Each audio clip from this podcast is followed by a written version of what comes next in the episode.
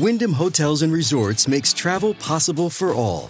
Whether it's the long haulers looking for a great cup of coffee, a roomier rest for the on a whim road trippers, or a place to make summer memories with the whole family. No matter who you are, where you're going, or why, with 24 trusted brands to choose from like La Quinta, Days Inn, and Super 8, your Wyndham is waiting. Get the lowest price at wyndhamhotels.com. Restrictions apply. Visit website for more details. When you need mealtime inspiration, it's worth shopping Kroger, where you'll find over 30,000 mouthwatering choices that excite your inner foodie. And no matter what tasty choice you make, you'll enjoy our everyday low prices, plus extra ways to save, like digital coupons worth over $600 each week. You can also save up to $1 off per gallon at the pump with fuel points. More savings and more inspiring flavors make shopping Kroger worth it every time. Kroger, fresh for everyone. Fuel restrictions apply. Hi, Tom Barnard here. You're listening to Best of the Family. Enjoy the show. Thanks for listening.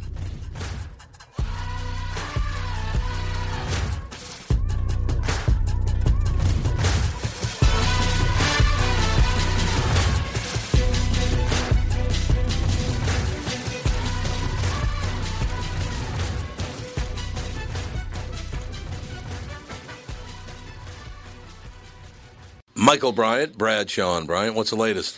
Uh, we're just trying to represent people who've been injured through no fault of their own. We're trying to talk to them before they talk to an adjuster or before they take a settlement that isn't something they should get based upon their injuries. How many people are out there in different, not in the law business, that love to run around scaring people before you even get to them? Well, adjusters will want to settle cases and Right. they want to close files. So, based upon that, they do what they have to. Um, I think there's a lot of circumstances where they probably act as attorneys where they're not attorneys and they try to explain people's rights or they give them a certain view that if they look at it, and what I always say is this if the adjuster really truly thinks the offer they made makes sense, they'd have them come see us, you know? And that's exactly my question is you have to understand who has the best, your best interest in mind, correct? Well, you want to know what your rights are. You know, whether Yep, or not you yep. decide you're going to hire us or not, that's a choice. It's a free consultation, and you want to understand what your all your rights are and what coverages you have.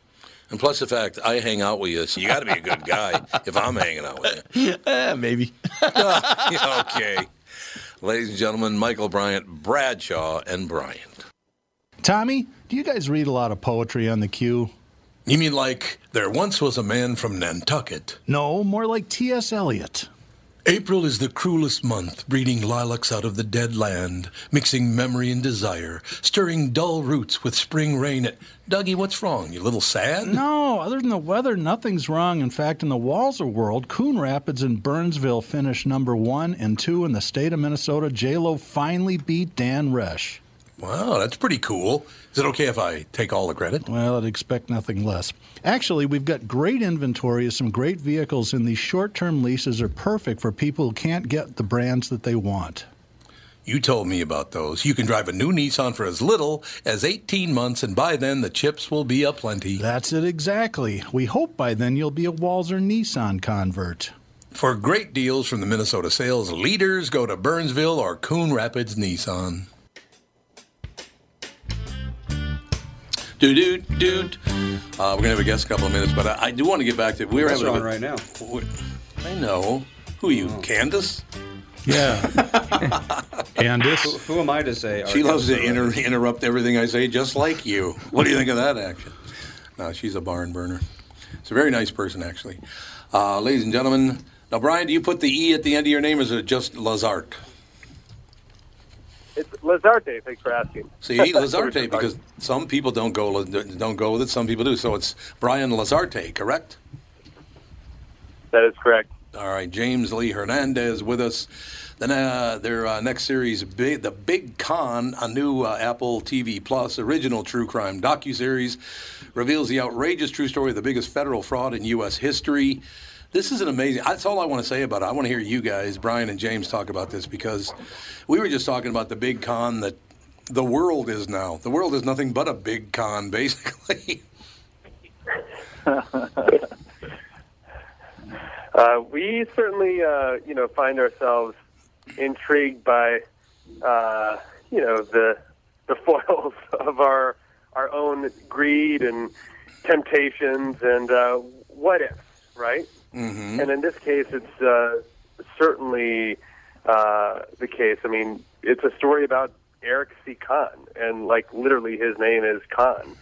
and he pulled off the largest Social Security fraud case in history. Um, it's over half a billion dollars, Oh, Wow. and he did this.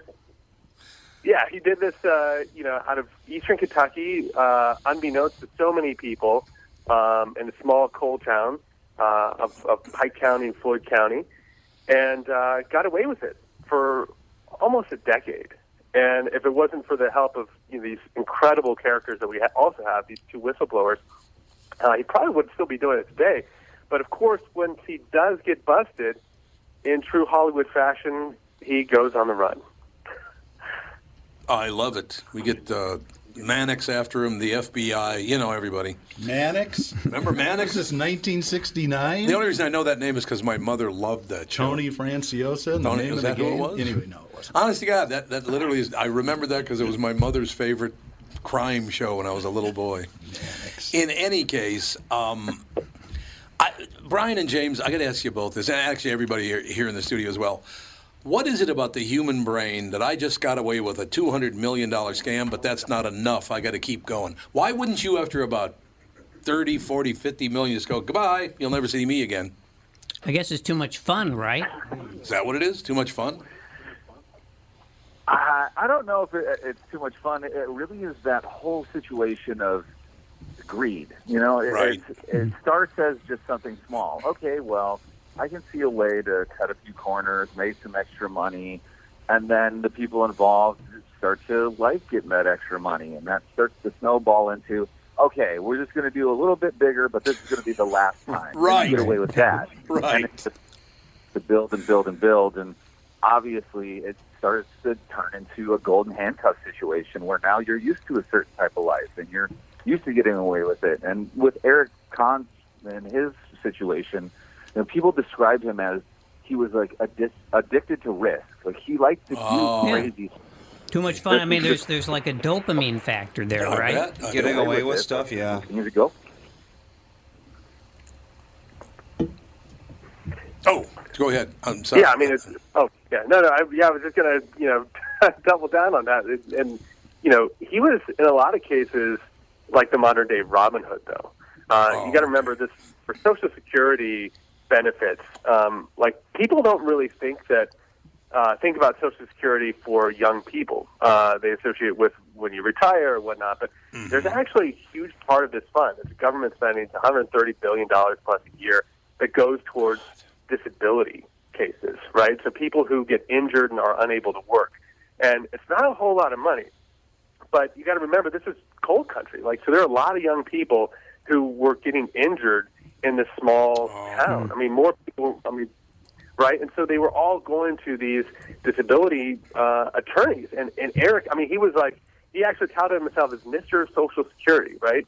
Um, but he kind of had this uh, bravado about him and charisma and charm and really imagined himself as like the Kentucky James Bond and would, you know, travel the world and live this lavish wa- lifestyle and had, you know, every single billboard in town, did all the wacky commercials. And everybody went to him because they didn't really know of any other attorney uh, that could do this and do it as fast as he could do it. And that was the thing that made him so magical is that he he felt he was like the expert of the system. Like people in general had to wait about a year to year and a half, if if not more, to get their benefits when they would file, and oftentimes to get denied. And he was like guaranteeing people benefits and guaranteeing them faster than anyone else, like 30 days or less. So if you needed benefits and you were Yeah. out of work, like this this guy could do something no one else could. How did he figure that out? Do you guys know? I mean, where did it all start? How did he figure it out?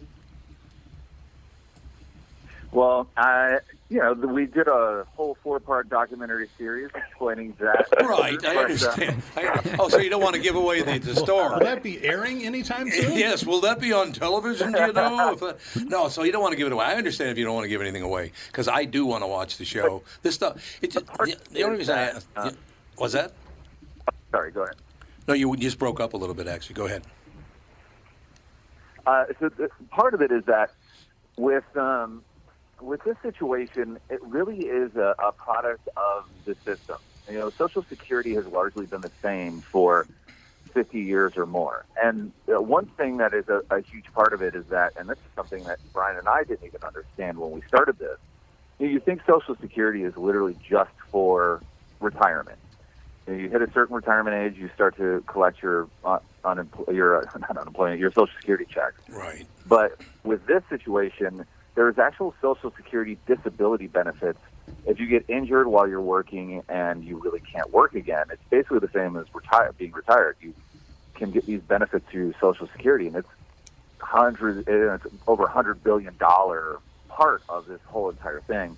And so, when you don't have the checks and balances in place to keep this thing honest, something like this can happen, and then you have public officials who can start you know, looking at this thing like one main judge that Eric was working with. And if you have someone on the inside and someone on the outside working together, it just makes an unstoppable force. Do you guys think, I mean, did you go all the way back and study Social Security? Do you think it was ever a good idea to put Social Security in the general fund? I thought that, what a huge mistake that was.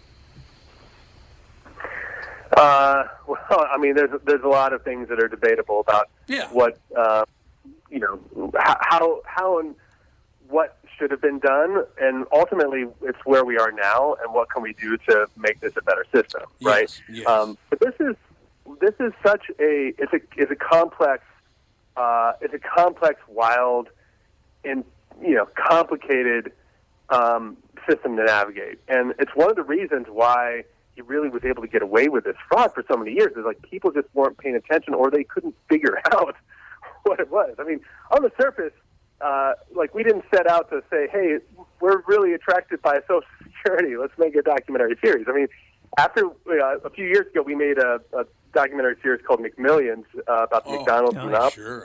Watched it. And you know, we we we loved how zany and quirky and funny, but yet, you know, uh, sincere that story was and relatable uh, in some cases. And the big con, you know, it's equally as as funny and zany and wild, but it's the stakes are so much bigger, and uh, and the tragedy in this story is also far greater. So um, with with Eric and what he was doing, he really knew how to navigate this system in a way that no one else did. And you know, the story is just it, it has uh, you know these whistleblowers from the government agency that are like these un- un- unknown heroes uh, in this story. But it's got you know Wall Street Journal reporters, it's got federal investigators, it's got voodoo dolls, porn stars, uh, Halloween this Thailand, uh, and this insane escape story that he tells us about um, that you just can't, you know, you could never even imagine writing. The whole thing is just so, so amazing to me. You know, all I can think of while we're talking is you look at the world the way it is right now. You look at the big con, Eric Conn, and all the things that went on there. It, it, amazes me that the arrogance of human beings, and it's not just Americans; it's around the world, and it has been the entire time, the existence of the planet. Talking yourself in the fact that you deserve to steal money from other people, amazing. I don't know how you get to that area where all of a sudden, no matter what I do, it's okay because I'm doing it. How did have we always been like that since? Did the cave people steal each other's raw bones? Or, you know, I guess Probably. so. I mean, I, I just I I don't understand how you can talk yourself into cheating people who are on Social Security out of money. It's disgusting. Well, it's it's when you look at it, and yeah, it is unfortunately something that existed forever. I mean, you Yeah. have uh, stories of of people in medieval times pretending to be lords and ladies just to be able to get into a certain court. You have you know things happening in the 1800s with you know, the the whole idea that or the the concept of a snake oil salesman Right. is around because those were hustlers, those were fraudsters that were hustling people. And as long as there's money involved, especially a huge amount of money where you have uh, what you have with Social Security, there's always going to be people that are going to try and take advantage and take it. The Wall Street Journal reporter who really broke this whole story, he actually did two other stories on Social Security of two other massive frauds, and we're doing a companion podcast along with the series on Apple TV Plus that comes out tomorrow, May 6th, just like the series does. And we actually go deeper into that whole situation of these two other massive frauds that were going on that were broken by the Wall Street Journal. And you know how all of this happens. And it, it just really comes down to if there's a lot of money involved you need more checks and balances. And there just weren't enough for that Yeah, and that's exactly what I'm. The, the checks and balances are a very difficult thing uh, for us these days. Apparently, I don't really understand why it's so hard to just check on people's work or what. Look, I mean, I've been, we've all been through it. I remember several years ago, I went to dinner with a guy uh, that I had known about ten years. It was just the two of us. I paid the bill and I left the tip in cash. and it wasn't, you know, a sizable tip, but I left it on the table in cash. We walked out, and he said, "Oh man, I, I, I gotta, I gotta go hit the head, man. I'll be right back." So he goes in, and I look in through the front window. He doesn't go to the bathroom. He goes back to our table and steals the tip. Was he, noticed in, was he in radio? maybe. he goes, was he in radio? is, is he on this call right now no, he's not on the call right now. But it just amazed me that he thought that I wouldn't be able to know that he took my tip. Hmm.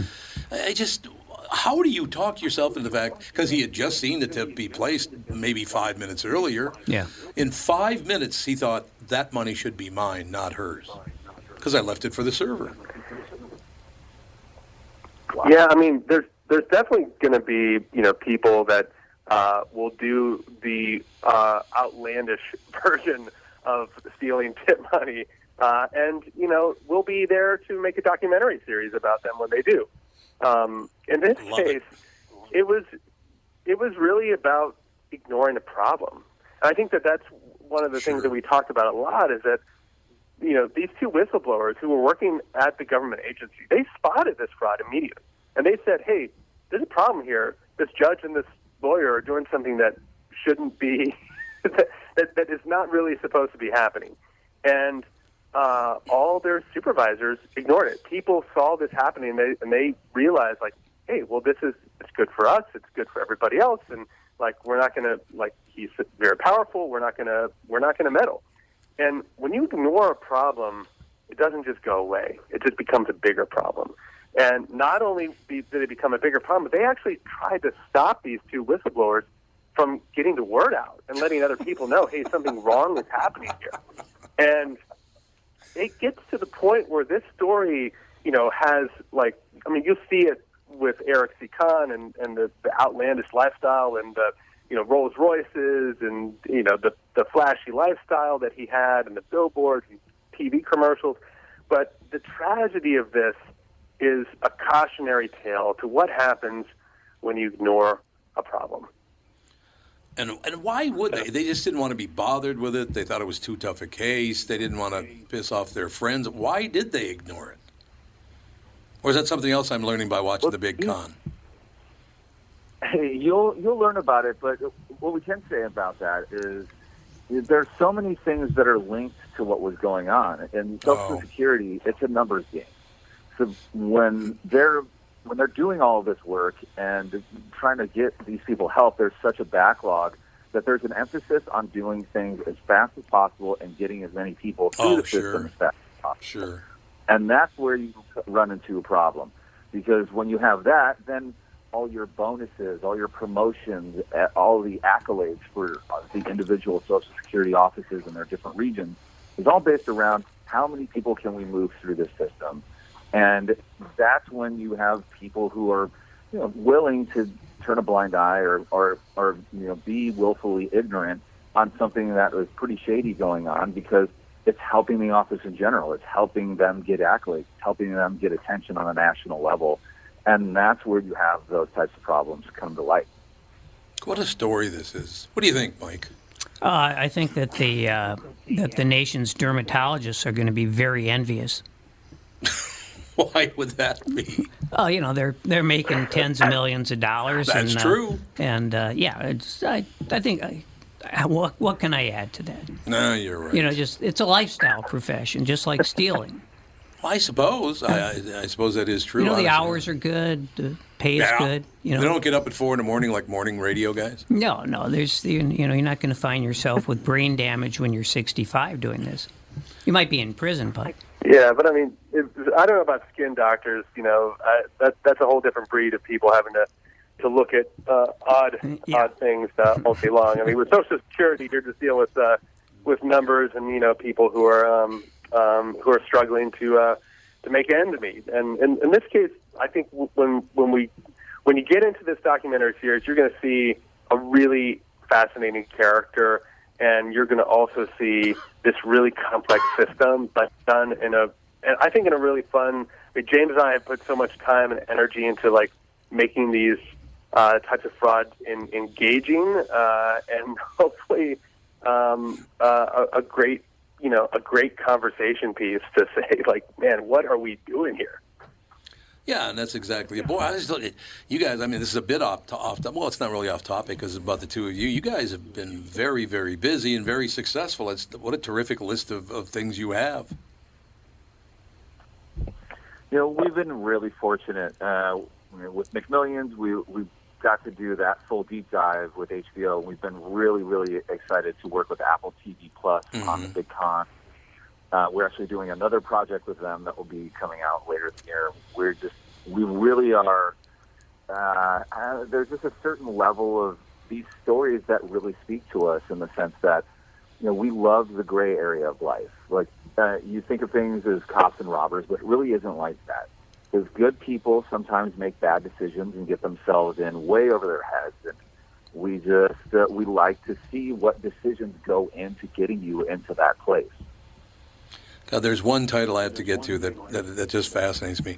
Uh, the audio series will be part of Apple TV Plus original podcast, now streaming on Apple Podcast. By the way, whoever it was at Apple that set that up, that's a brilliant move. I think they all, I don't know if they all do it now, but uh, podcasting, digital is a huge part of the success of a lot of TV. Uh, TV shows, all the rest of it. I mean, they, they help one another. There's no question. So that was, that was a brilliant move there.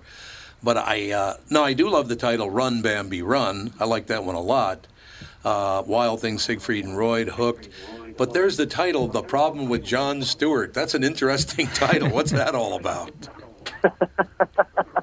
I love that title.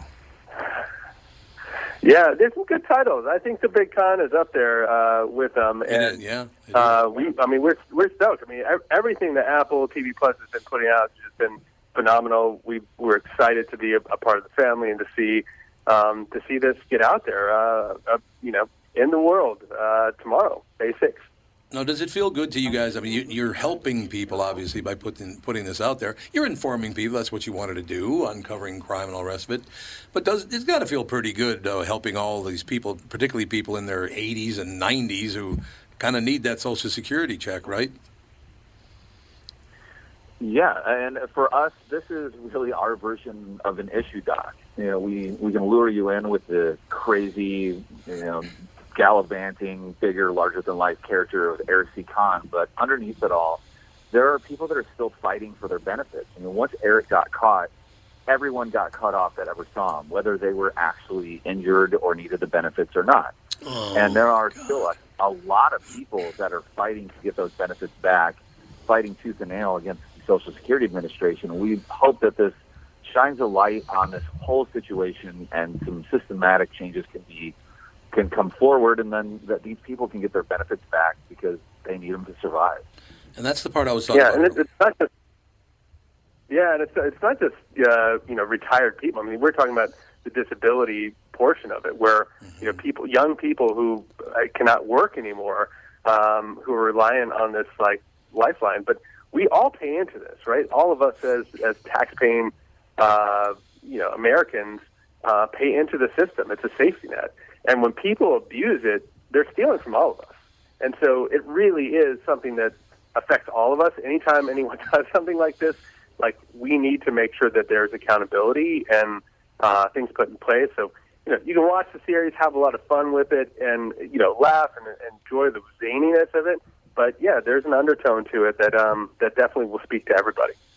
See, that's a that's a really good thing. I, I just uh, the thing that I've never understood about people like this, and I got to point out, yeah, I pointed out quite a bit on the show just about the way I think. But I grew up in a very very poor neighborhood, and I can't. I don't even know how many people in that neighborhood were on on benefits, whether it be Social Security or welfare or whatever. Uh, I watched them. I watched them stand in line, and if they didn't get that check, they were in major trouble. There wasn't going to be any food on the table that night. Uh, and the other side, so knowing that is a little difficult. And then the other side of it is, uh, you know, let's say, uh, Brian or James, do either one of you have children? Oh yeah, yeah. Okay. Yeah, I've got two. So you do realize when they go after you, they're going after your wife, after your children, after your husband, whatever you. What I, I don't understand how people don't fathom the fact that if I go after you, I'm going after everybody in your family, and I don't know how you sleep at night doing that.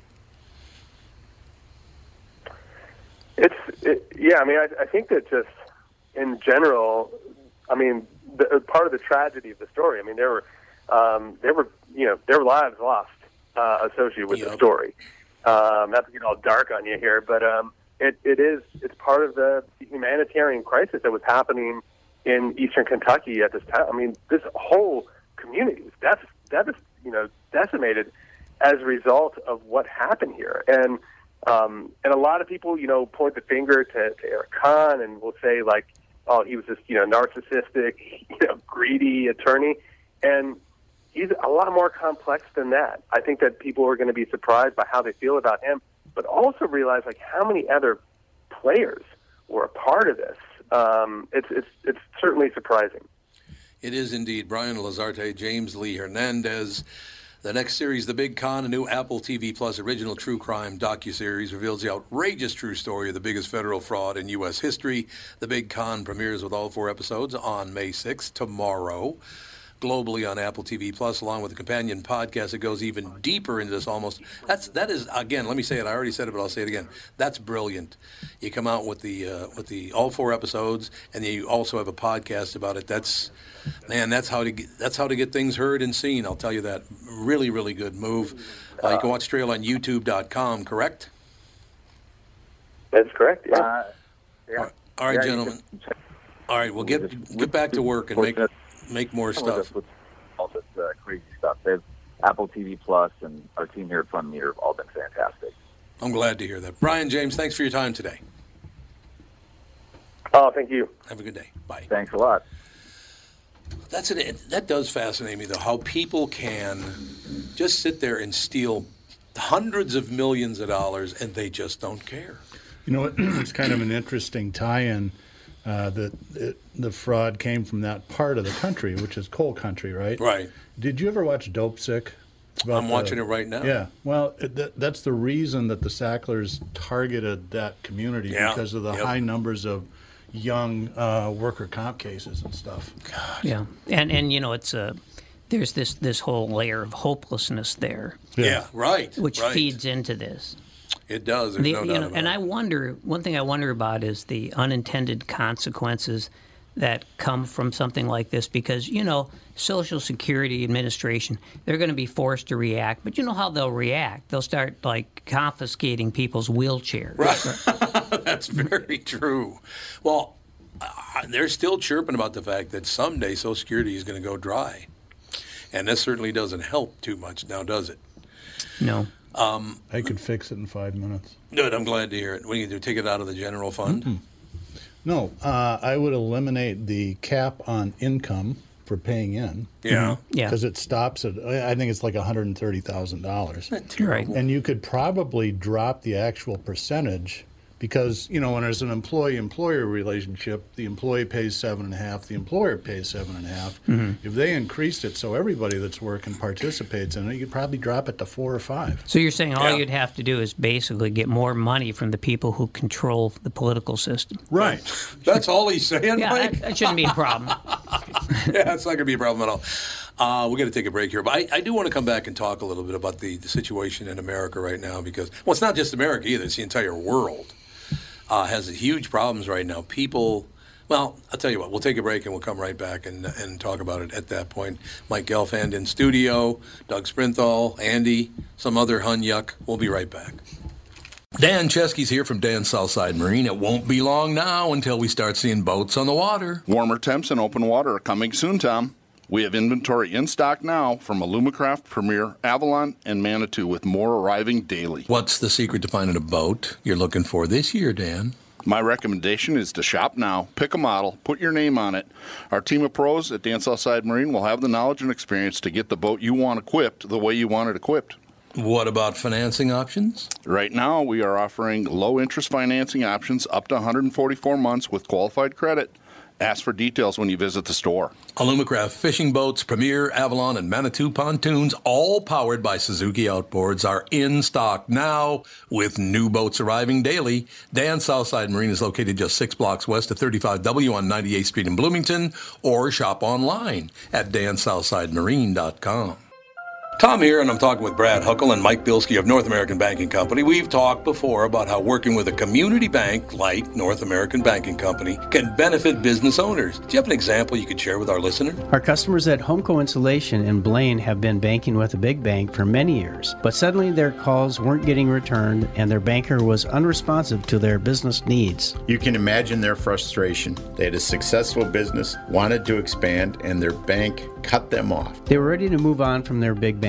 When they were referred to us, we knew they wanted to work with a community bank that would be responsive and would take the time to understand their business and its needs. That sounds like a perfect fit. I know it can always reach out and not only talk to an actual person, but I'm talking to an experienced lender. They've told us the same thing, Tommy. Look, I know Brad and Mike, and I trust them with my banking. My whole family does. So why not bank with my banker, North American Banking Company, a better banking experience, member FDIC, and equal housing lender. You all have helped build My Pillow into the incredible company it is today and have trusted in Mike Lindell to give you a great night's sleep. Mike's latest incredible deal is on the Giza Dream Sheets, which you've heard me rave about before, that's for sure. These sheets are made from the world's best cotton, Giza. They are ultra soft and breathable, yet extremely durable. Right now, the Giza Dream Sheets at its lowest price ever. These sheets are 60% off, coming in as low as $39.99 with promo code TOM.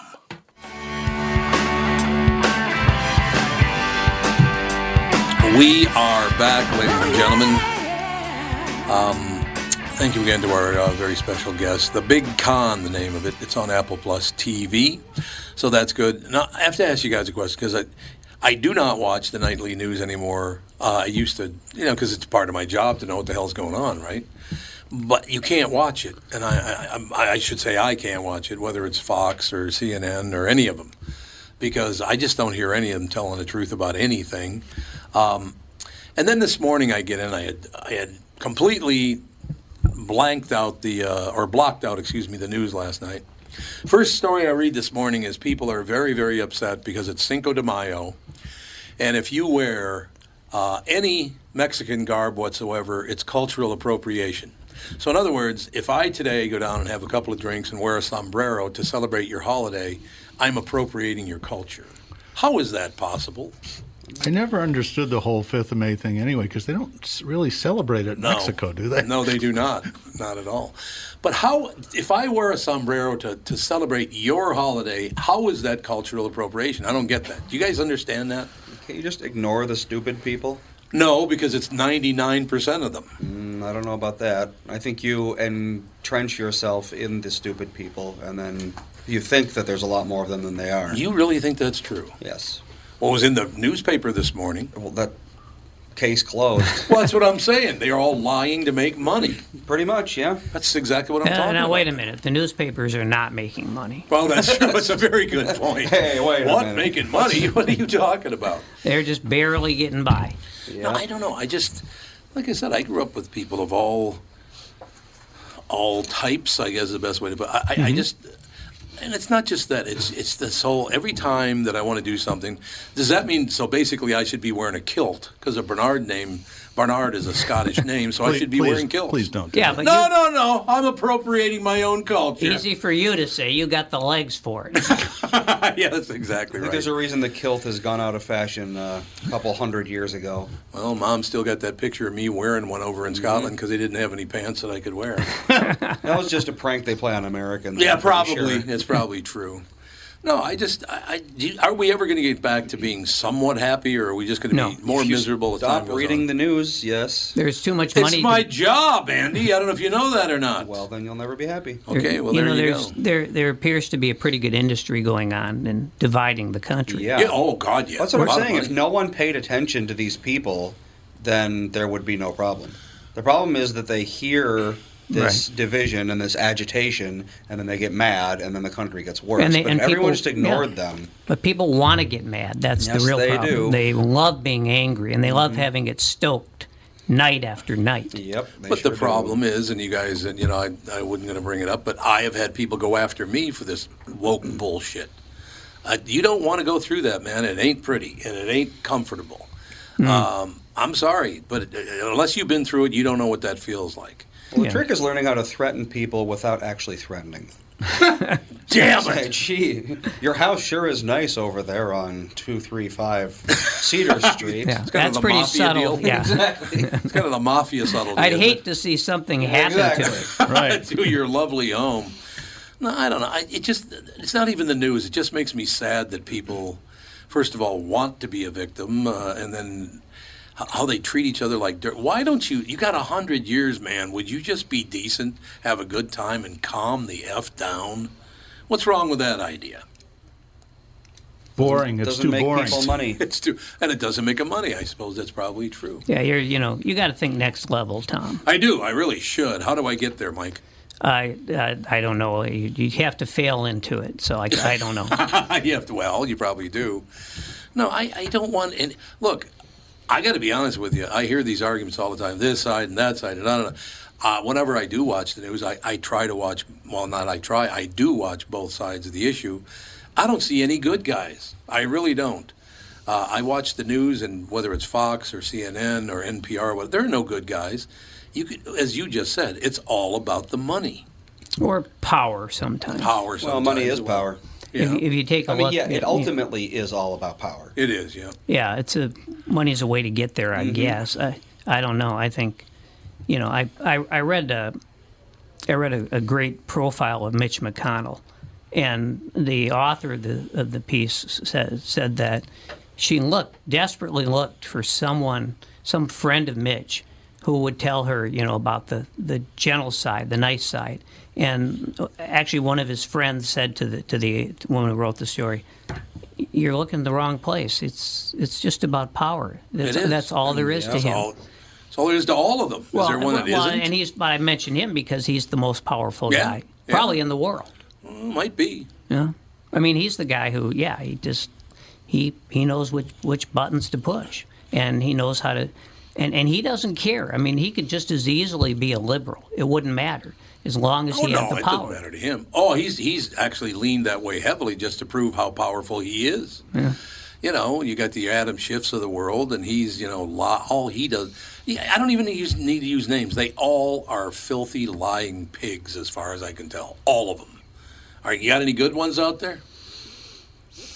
I'm not going to defend politicians. I, just don't, I don't have the energy.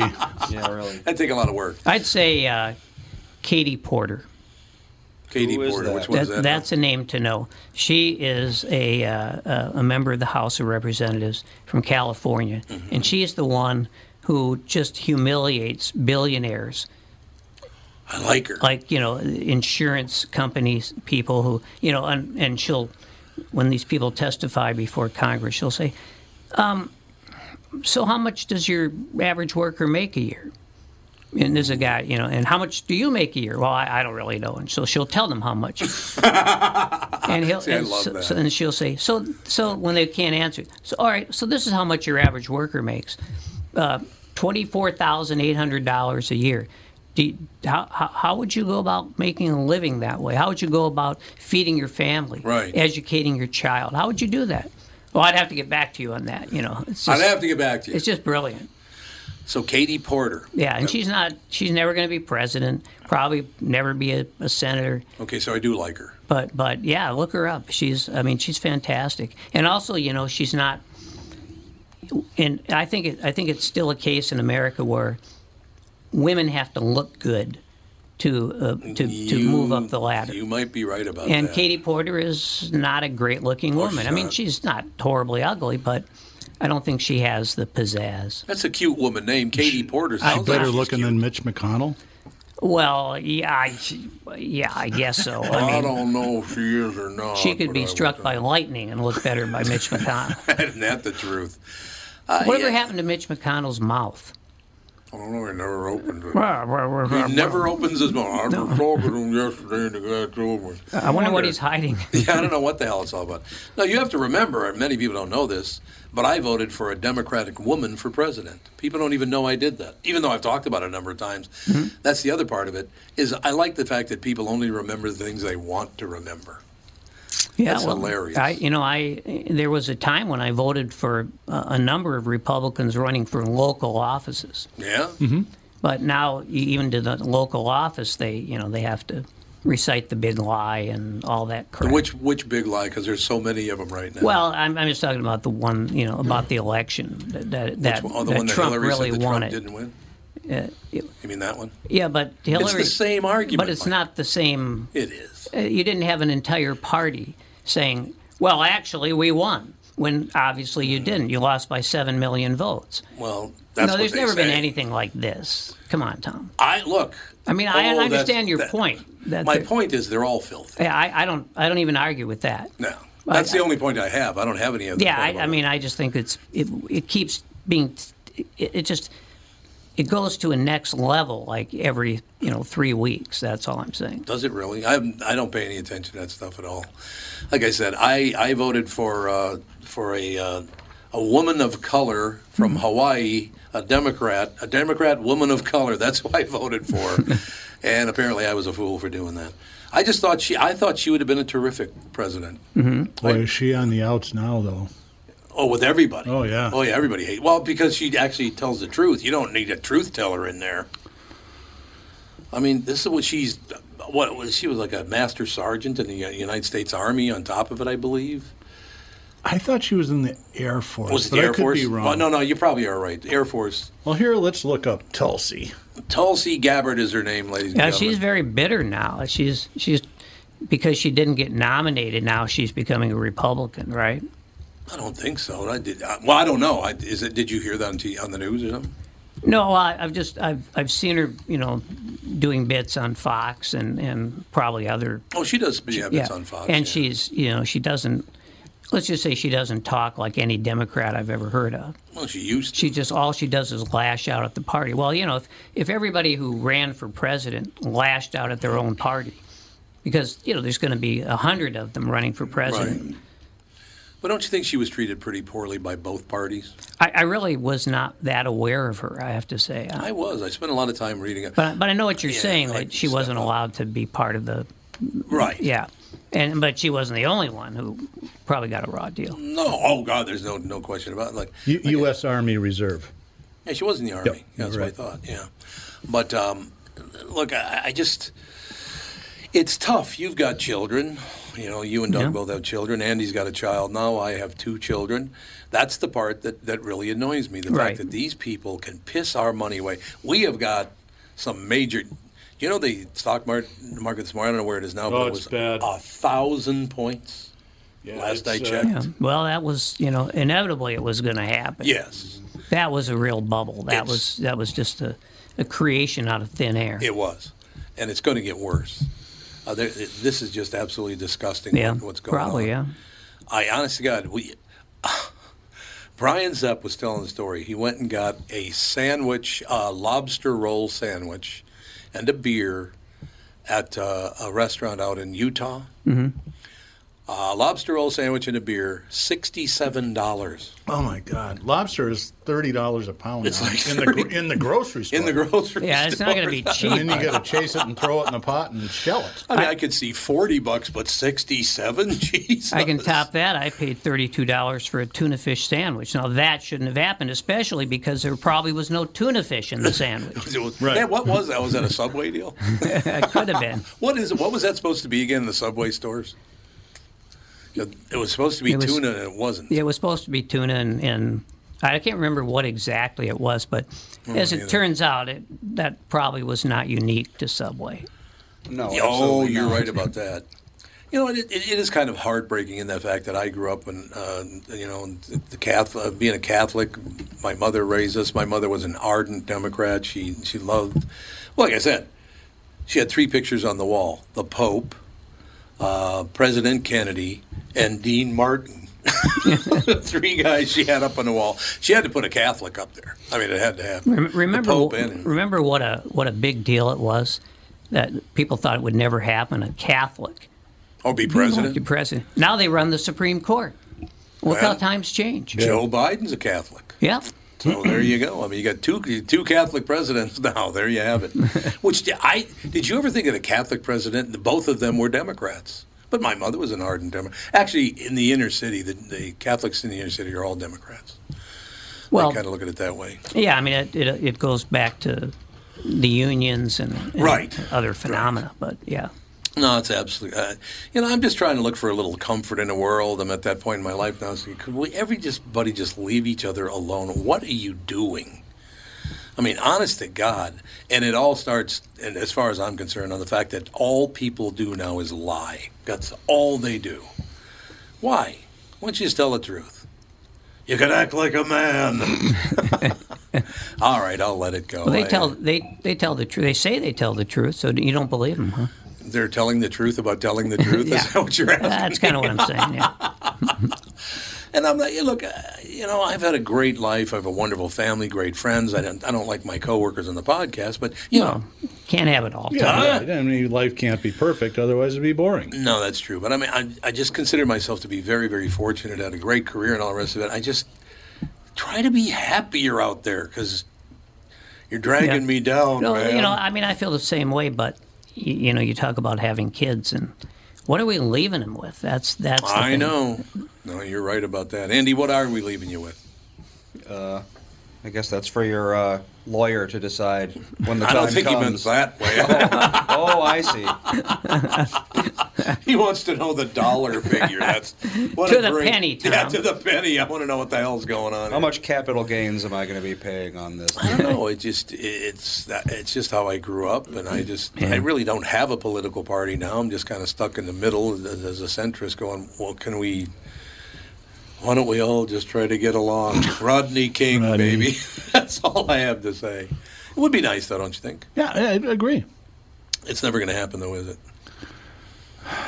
You know, there's always the danger that we're going to look back on this as being the good old days at some point. Oh God! Well, I know, I know what you're saying, but boy, it could get real hideous. World it? War Three, Yeah. Civil War number two. There's Oh. all sorts of stuff that could happen. So, uh, you know. Yeah, it'll still be the '50s for me, though. The 50s? Yeah, that, those are the good old days. Or you, did I mean, you know, we weren't really at war after After know, Korea. After Korea, Yeah. You know, you had Ike as president. He ran as a Republican because he figured he'd probably have a better chance of getting elected that Yeah, way. I think that's But he didn't have any real allegiance to any kind No, of he did not. kind of anything really. No, he, he didn't. He just wanted to play golf and and avoid war and build highways. Mm-hmm. Three, pretty ad- good three president. admirable things. Yeah, exactly. And he actually oh no, accomplished yeah. all of them. Yeah, he did. Yeah. Well, people don't know that's why we have an interstate. The interstate system, yeah. Yeah. It's Mm-hmm. because Eisenhower moving troops. Yeah. On the other hand, it ruined all those family motels. Oh, it certainly did, didn't it? Those things got pushed aside in a in a heartbeat. There's still a few left, but people are basically paying rent by the hour. And do they know the woman they're with? Um, Bring your daughter to work day. Yeah, well, that's a sexist question. At the- that really is. They're not always with women, That's a good point. See, Tom, you homophobe. unless they're women. Unless they're women. Well, it all depends. No, yeah, I say you know you know that I have a fascination with those motels, the ones that are still around. I remember the Cloverleaf out on Lyndale Avenue. The is what I- Cloverleaf and Oh, Lyndale that uh, was very popular among some of the twins. What was That's the right. one on is either Minnehaha or Hiawatha had that little airplane on it? Is it the Oh, that, that was that was the. Um, um, What was the airport in, wasn't it? Didn't that maybe what it they was the it? airport. Yeah. well, I thought you were talking about the Falls Motel. That No, was that was the one that farther had down, a that had farther Just a- yeah. north from there. because the Falls was notorious. Oh yeah. Yeah. For what? well, Being close to the Minnehaha Falls? for really nothing that would be very shocking today, but no, the the worst motel in the Twin Cities is probably the Aqua City Motel. Oh, the Aqua City. I remember the Aqua City. Yeah, it's like you know, it's it's like um, how would I put it? Uh, uh, come for the mold and, and stay for the theft. You know, I think that's their slogan. What was the one out there on 55 just short of uh, Douglas Drive? Was that, Oh, yeah. Was it just the Golden Valley Motel? It might have been, yeah. I think it was. I, honest to God, did anybody ever stay there that wasn't a hooker? Mm. I wasn't. Was Well, wasn't the White House out there? Well, too? The White that's- House. That's what I just started to say. The White House. you Yeah. And the White House was kind of a classy place. At one time, yeah. Yeah, at one time, yeah. At one time it was, but I still have enough faith in humanity. Should I give up my faith in humanity? Because I still have enough faith in humanity that we're going to get through this. Well, you have to. You have to have some hope. You would, you would think, yes. You, you take That's away coming hope, from you got Gelfand nothing. of all people. you gotta like Yeah. some people. Well, I, I mean, didn't want to say it, but thank you. I mean, you know, my my family history tells me that if you don't have hope, you don't got nothing. No, you're right. You're absolutely, and that's. Don't you wonder sometimes? And I suppose this is part of my problem: the fact that I look back and go, I, I thought I would get past all this someday. Yeah, I know. Yeah. I thought I would. You know, my dad went down off the rails, and you know, we poor as hell, and we are doing this, and everybody that. But you look back, man, and it's like, is this ever going to end?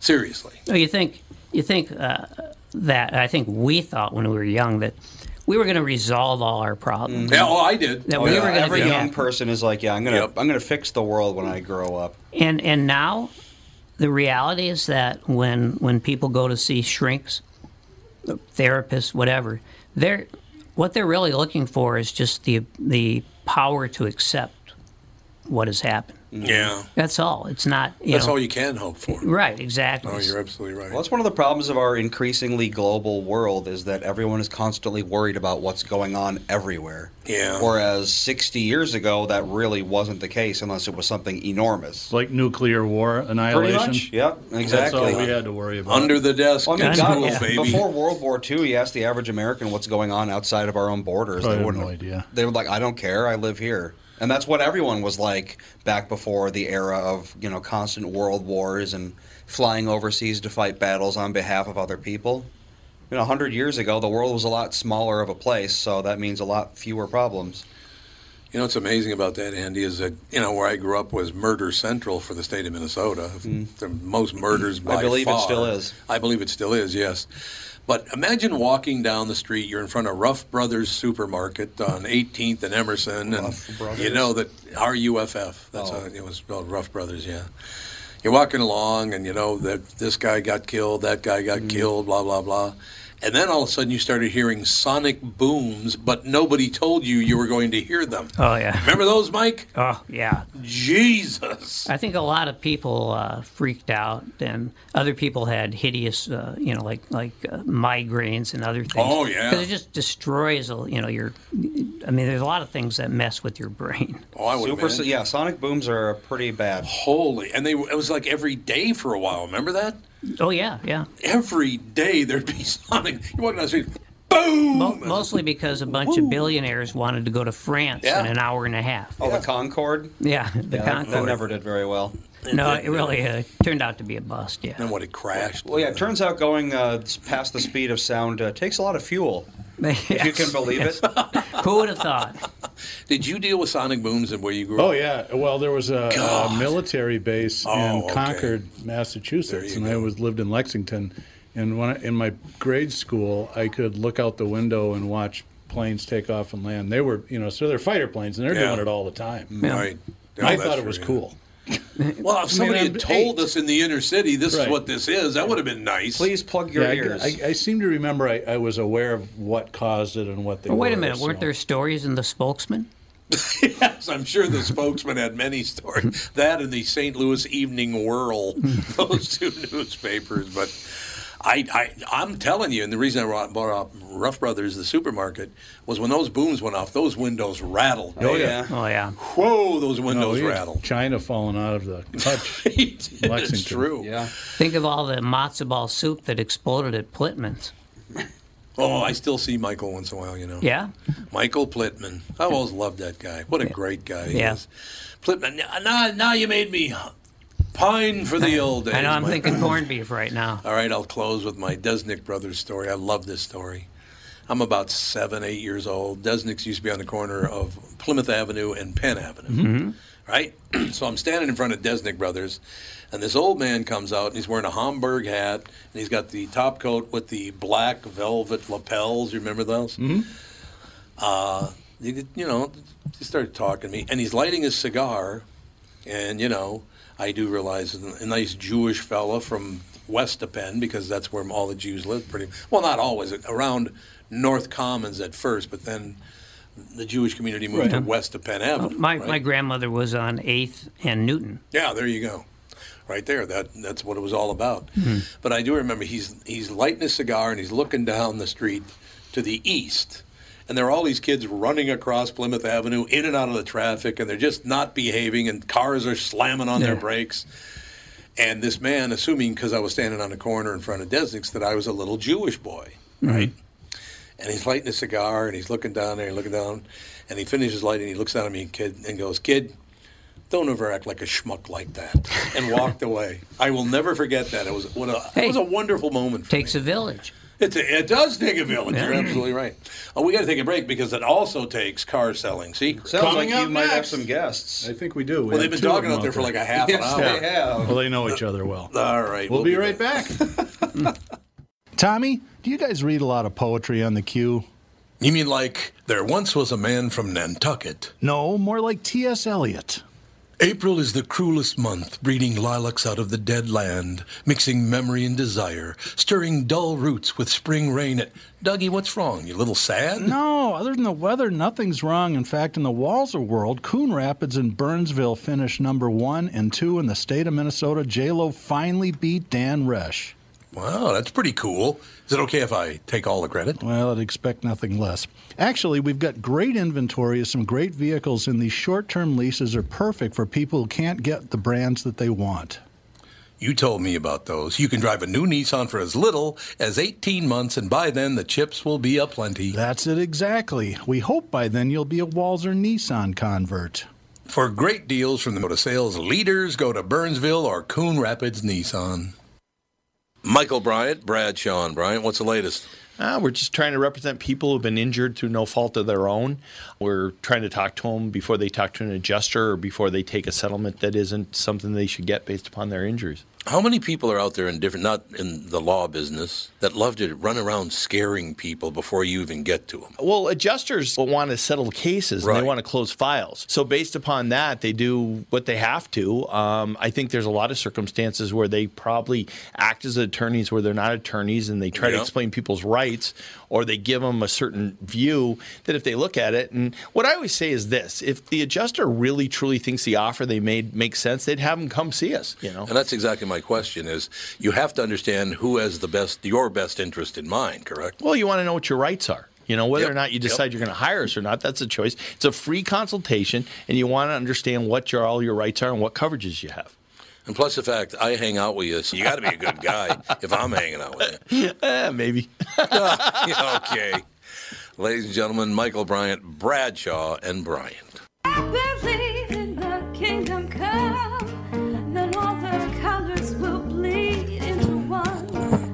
Do you think of that, Andy? Good timing. You heard me. Ladies and gentlemen, please welcome our special guest, Mark Manaccio. How you doing, Mark? Hey, how's it going? Thanks for having me on. No, it's a great pleasure. Believe me, no question about it. the History Channel's groundbreaking nonfiction series, The Secret of Skinwalker Ranch, returns for season three. Last night that did happen at 9 o'clock Central Time. That's where we are in that time zone.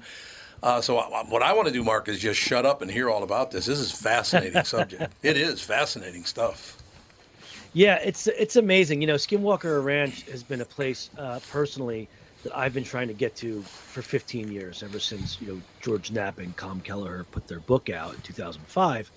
I've pursued it. You know, my career the last 20 years in television has been all stories of the unexplained, paranormal, um, that sort of stuff. And Skinwalkers, you know, the penultimate spot. You know, it's it's the hot spot on the planet where, you know, no matter where I've been over the last 20 years, you take all of those experiences combined across you know a hundred different locations. All those things happen on Skinwalker Ranch, so it's like the the the world's best living laboratory for study of phenomena and uh, unexplained activity.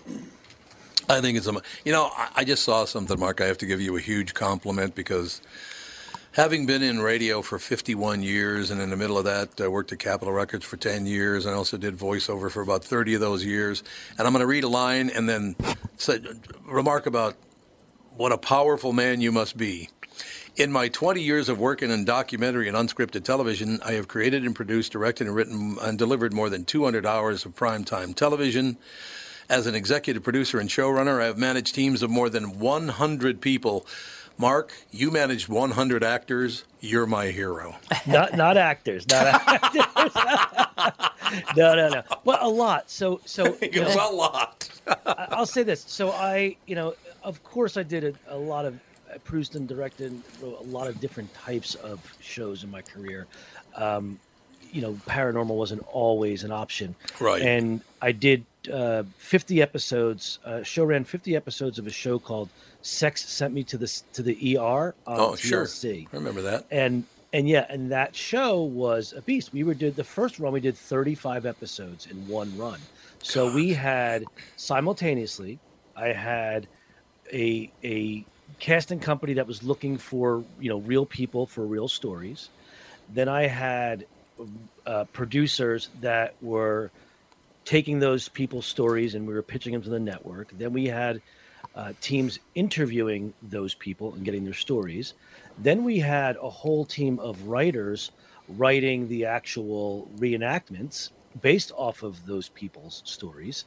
And then we had in in filming the recreations there were you know we did three stories an hour so we had um, a massive team uh, recreation team which was you know directors a whole ad department first second second second directors. Um, and we had ads we had um, a full a full production management department. We had a, a full art department. And then you know as, as well as producers right and, and all those writers. And then i think we had like maybe six or six to eight writers at the time. And then we were in edit on three episodes at a time. So i had my entire post department that i had that i was overseeing. And then so there was a point in time you know it's like a, a hub right? It's like a hill you get to the top where you're doing everything at the top and then things start to fall off. So there was a time where we were you know casting and pitching and interviewing real people scripting reenactments, filming reenactments, editing episodes in online and delivering episodes, you know, uh, at the same time. So it was, you know, I think we at one point counted we had like 2,200, um, you know, boxes to tick to, to deliver the show. So that team, you know, was was well over a hundred people just because of all of those people that I that I had to that I, that I oversaw. No, Mark, I know it's a it's a very very tough business. You work really really hard, but what a great thing you're you're experiencing.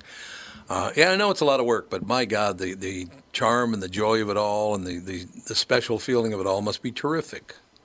Yeah, well, you know, I, I became a storyteller because of my interest in the unexplained. I grew up in this world. You know, my, my mother um, is a sensitive. She was, you know, back in the 70s, we just Oh, called okay. it psychic. Sure. we just called it psychic, right? Yep. I mean, I didn't know much of what that meant back then, and it didn't seem odd to me that she, you know, was very spiritual, still is, you know, um, and has her beliefs and, and otherworldly things. Um, and then my father was, you know, still is a, a hardcore science fiction nut. Um, and even though he's, you know, was a Manhattan businessman, you know, loved um, Battlestar Galactica and Buck Rogers and Star Trek. And I grew up on all this stuff mixed with my mom's real world belief in the, you know, the, the supernatural, so to speak. And so I always wanted to tell stories of sort of um, science fiction, unexplained, unknown. And I, um, when I came to Los Angeles in 2000, you know, within a couple of years, sort of the unscripted television business was kicking in, and the first opportunity I got was to, uh, in- the unexplained world, the paranormal world, was to work on season three of Ghost Hunters as a supervising producer Right. the field. Yeah, so um, you know, I got to begin my career in a world that I wanted to explore right from the get go, and it's just evolved since then. That's terrific. The History Channel's groundbreaking nonfiction series, The Secret of Skinwalker Ranch, uh, did return last night, as a matter of fact, 9 o'clock Central Time.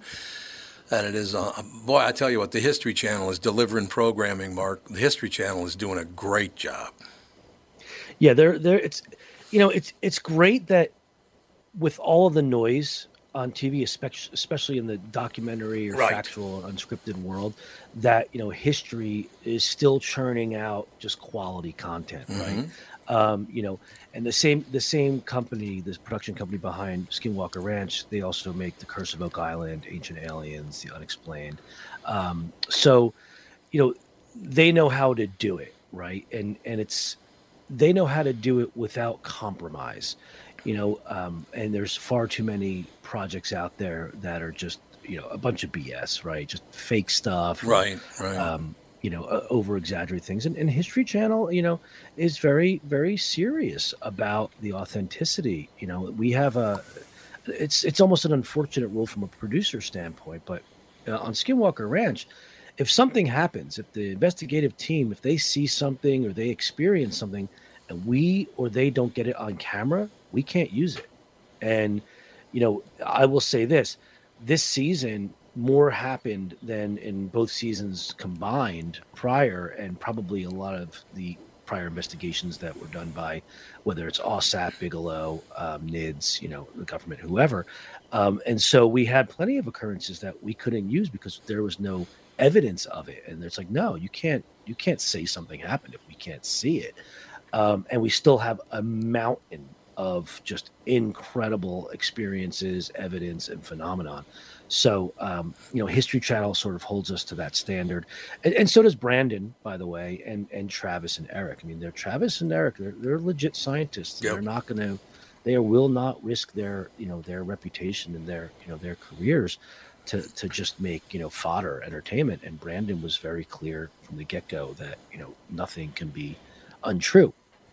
So, you know, that's not the case with a lot of networks. You know, Sure, and and sure. in history, they have history in their name. So, um, you know, it, we're fortunate that they give us the freedom to explore and tell the story that's really existing and taking place. You know, a lot of times, and and you know, I, I got along and I get along great, and I love everybody in the cast. They're just such good guys, and I, I consider them all friends now. But uh, you know, there were times where we'd get into it, and they'd have to remind me the science leads the story. The story does not lead the science. Ooh. So you're right. You know, you're right. We're we're here to document. You know. You're Yeah, right. History Channel does a great job. As a matter of fact, you know, one thing that I love about doing the, the interviews on the podcast. This podcast has been on the air now. Well, in two months, it's been on the air for ten years. Yep, 10 years. And I do a morning show in town. I've been on the morning show for 37 Mm-hmm. years. And, and every time you talk about somebody, or anybody, I have anybody on the show and they reference somebody, I have these great flashbacks, like you mentioned, the unexplained.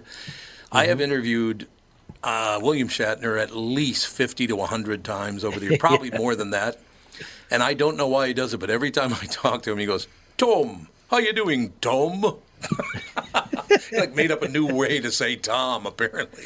You know, I've heard that about him that he says people's names, you know, in Yes. his own way. He does. Great guy, though. I, I've never had a problem with him. Now, when I've had a couple And of he's still old- going. I mean, he Yeah. just, didn't he just turn like 80 or something? I No, wanna say. 93, isn't he? I think. What? Oh my God. And he's and he's still doing it.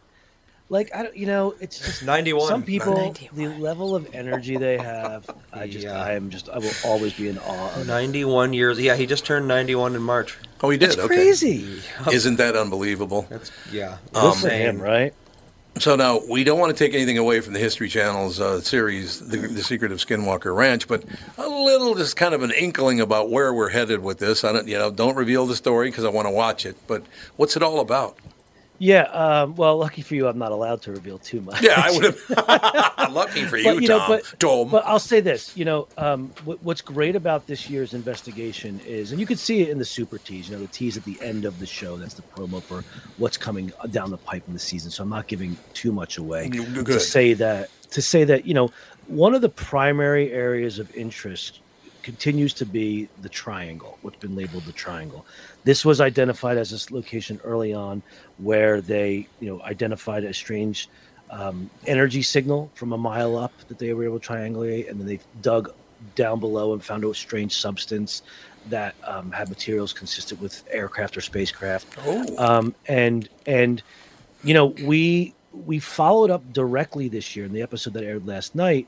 The first experiment that the guys did was a follow up to the last experiment they did last season. They went up in the helicopter in, in Brandon's helicopter with Cameron Fugal in order to try to get some measurements as to what was up at that 5,000 foot spot above the triangle. But as they tried to engage the, the region, the altimeter warning on the helicopter was, was going off saying it was only the helicopter only 40 feet above 50 feet above the ground meaning there was something underneath them and no and there wasn't there there was nothing there nobody could see anything now what happened was uh, after the fil- the show f- um, finished filming and Eric, you know through the footage eric was able to see what looks like these black streaks that are just there for a couple of frames flying underneath the helicopter so, you know, what the heck is that? Nobody knows. So, the first experiment that the guys did was they went back up in the helicopter up to that 5,000 foot spot. But this time, they took a series of tubes with GPS units in them. And the idea is go up to that spot. If there is something anomalous in the air, drop a bunch of GPS sensors down through it and see if later when you put the GPS data into a 3D model, you notice any sort of deviation from the flight path, right, from the descent. Um, for instance, if there's a gravitational anomaly, will these GPS sensors appear to go around it and therefore give us a three dimensional image constructed of not only what the anomaly is, but exactly where it is? You know, in true Skinwalker Ranch fashion, nothing goes according to plan. Um, Right. And and they were just you know wrought with with equipment failures and issues, but did manage to get data from two GPS units that showed not only one of the bottles looking like it actually like hit something in the middle of the air and moved, but then the strangest thing is that the when the helicopter was on its ascent up, the GPS data showed it not only underground but flying into and out of the mesa. And if you know anything about the lore and the history, that's called that mesa part of the mesa is called Skinwalker Ridge. Oh, right. You know that's that's there's a lot of storage from there. So I can tell you that what happened in last night's episode is definitely con- continued throughout the season. You know, one of the things that these guys did this year was they followed up on everything. Right? There wasn't a well that didn't go according to plan, or we got some data. Let's just move on to something completely different. No, every experiment has something to do with the previous. It's it was very important to them that they make sure to continue to connect those dots. So we have these great experiences with GPS data, with you know this anomaly above the triangle, with you know the, the flight path in the mesa, and I'll tell you right now that is that sets the tone for the entire the entire season. You know what I find fascinating about all that stuff, whether it's you know a belief in a deity or, or a belief in, in, in beings from outer space. I, I looking and look through a telescope sometime and tell me we're the only beings in this vast, vast universe. It's ridiculous to think we're the only ones here. Yeah, sure. And, and as we learn more and more about the you know the multiverse, you know, Yeah, yep. or or you know parallel worlds, or now we have the intersecting parallel worlds theory and quantum physics and quantum entanglement and you know uh, micro micro black hole and wormhole and portals. You know that was one of the things that the guys talked about with this experiment was we've been hearing this story of a portal above Skinwalker Ranch ever since we began. The stories go back to the Shermans, you know, who lived there when when you know prior to, to NIDS and, and Bigelow, who saw you know portals open up in the sky and things come out. Um, so you know, my question is always like, if you can accept the possibility that there's something in the air there that connects spaces, you know, spaces, places, or time, however you want to look at it. Mhm. What's on the other side? Right. um, and and and that's really the most compelling thing to me what's you know who or what is on the other side and I, and I like to think you know I- i'm actually in the process of writing an article for the AlienCon online magazine about the season of the ranch and i like to say you know i like to believe that in some other reality there's a group of scientists interacting with a space above their land a spot in the sky where they've had anomalous you know uh, readings where you know every time we fire a rocket they see a bright light and Yeah. say there's a uap in the sky you know and they send a drone and we see a uap or whatever right i mean i want i, I like to think that there's um these other possibilities that exist that are just incredibly fascinating to to wonder about from a scientific perspective as well as you know even the science fiction you know uh, sort of perspective of you know, are there extraterrestrials? Are there interdimensional beings? What Mhm. you know, we do know one of the fascinating things about this season is, you know, in 2017 when the the Tic Tac video was released, the, the world changed overnight. You know this, you know, and and then the acknowledgement of the of the UAP program, the federal UAP program, and then the federal UAP report summary that was released, and now the DIA documents. You know, Skinwalker Ranch was really, you know, sort of the beginning of a lot of those things, and they studied this stuff. We know that the DIA studied things like wormhole technology and and were interested in dimensional. Um, transdimensional you know technologies and understanding because of their experiences at skinwalker ranch. So we're we're really picking up where something left off but being able to do it in a way now that's not sort of you know wrought with a stigma that it used to be. You know when i started the ghost hunting shows you know back in early 2000 people were still like i don't know if i want to tell someone my house is haunted now Oh, if sure. you tell someone your house is haunted you got a lot of people out your door waiting to get in right That's true. you yeah. know and, yeah. and so we're, we're we're now at that point and because of the the acknowledgement by the federal government and governments around the world this season the the investigative team was able to interact and discuss um, and get information from from people that never would have been able to speak before Mark, I need a favor from you as we go forward, and if you ever do meet some extraterrestrial beings, could you do me a favor and ask them to come down here and, and take the far left and the far right political opinions and erase them so all of us in the middle can live our lives again? Just take them to another planet. Yeah, it's the take- only take way them to we're going another to get planet, it done. Just get you them out know, of here.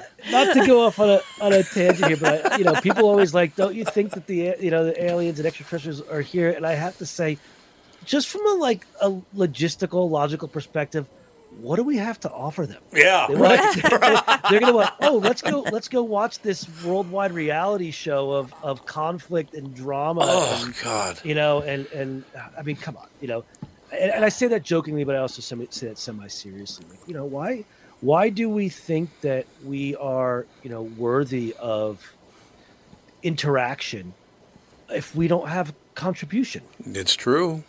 It's Um, 100% that, true. you know, yeah, let's wipe out let's, let's wipe out extremism in every in every sense of the word and get back to um, you know shared experience and, and, and shared um, you know shared what we share in our lives that make us more like each other uh, instead of different. Mm-hmm. So, you know, I just think uh, as a nice Catholic kid, uh, as a youngster, I think everybody should become Catholic so they can all get along because they all believe the same thing. Works for me. You know, I, I was raised Catholic, Roman Catholic. No, um, not in New Jersey. Marinaccio. Never heard of it. Yeah, and and you know, uh, um, but uh, my I went to St. Joseph's Prep High School in Philadelphia, which is Jesuits. Sure. And that gave me a whole new understanding on sort of, you know, what it means to to to give and to connect. Um, and and you know, and I'm not a religious person at No. By any I'm not either, but- Obviously, right. growing up in northern New Jersey, Roman Catholic, you can't be at, at your adulthood. You know, just how it happens, right? But you know, I Um, was top top. Oh, I'm sorry. Go ahead and finish. No, No, no, no, no. I was just saying. So I'm not religious by, by any stretch, of the speech, but I value, I value um, you know, the community, the the uh, the you know. I even sent my kids to for a while to to Catholic and, and Christian schools just because, you know, at the end of the day, we just need to not be jerks. Yeah, we did the same thing. Andy's who was on the show. Yeah, Alex, our daughter, is usually on the show today, but she's got a sick child. But they went to Catholic school as well, and it's not because we're Catholic. It's just because, uh, Mark, I quit high school in tenth grade, and they asked me why I was quitting. I said because I learned the same thing you're teaching in tenth grade and fifth grade at Catholic school. Great schools. But I think, Mark, the number one thing about it is uh, watching things. I think it's good for people to watch things like The Secret of Skinwalker Ranch. To maybe, maybe there's, maybe I'm not right about everything. Maybe I don't know everything. Maybe I shouldn't be angry about everything. I think it's good for them. Well, you know, Travis talks about that pretty, you know, um, in depthly. You know, he he came onto that show in season one with the eye roll, right? He was like, "What is this nonsense you people are talking about? I am here. I am here with science and data, you know." And and and he was like, "I'm gonna, you know, just not gonna mess around with any of this other BS." And you know, and now he literally says, "I don't know what to believe anymore." Right, which is good. You know, That's a good that's thing. Good. It's we have to you stress the muscle of thought, you know, and and and challenge beliefs in order to to gain perspective, right? makes total sense. Are you having just a ball in your career? Sounds like you have so much fun in your career. Yeah, you know I do. Look, I mean, making television shows, you know, it's, it's a grind, right? And, Sure. and honestly, I do not, I don't run shows anymore. I don't don't produce, run direct uh, shows anymore, unless it's something that I'm passionate about. And um, I made that conscious decision to really do a lot of other things. I, I, always want to be a storyteller, tell the stories of of the unknown, but so I can do it through a, a few different ways. I have a um, the first in a science fiction uh, series novel that I that I wrote and released. I've got scripted projects in work. I've got my social media, the at Strange Story Co, where I engage with people. Um, but this project was, like I said, I wanted to get to that ranch for 15 years, so I did it. Um, so I get to enjoy the best parts of my career in that you know I don't I'm not a slave to the paycheck.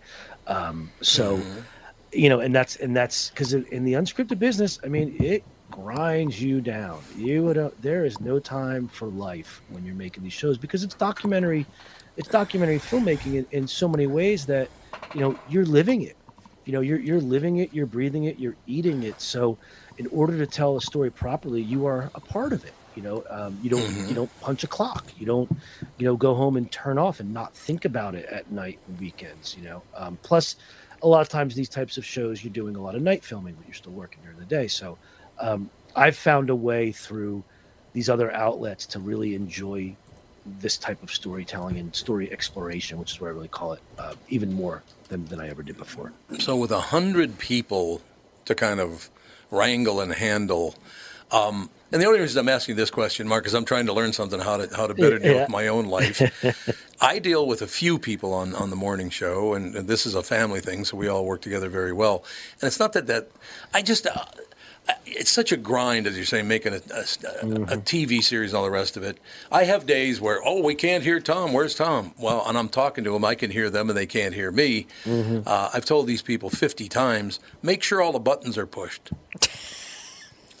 Mark, uh, how do you do that with a hundred people, Mark? That's what I want It's to like, know. it's like the story of the IT guy who had to fly across the country to fix the server, and all he had to do was, you know, turn the power button on, which he asked, them, asked them to do a hundred times, and they all swore it was on. I'm not kidding Um, you, Mark. I just went through it. No, you know, I, organization.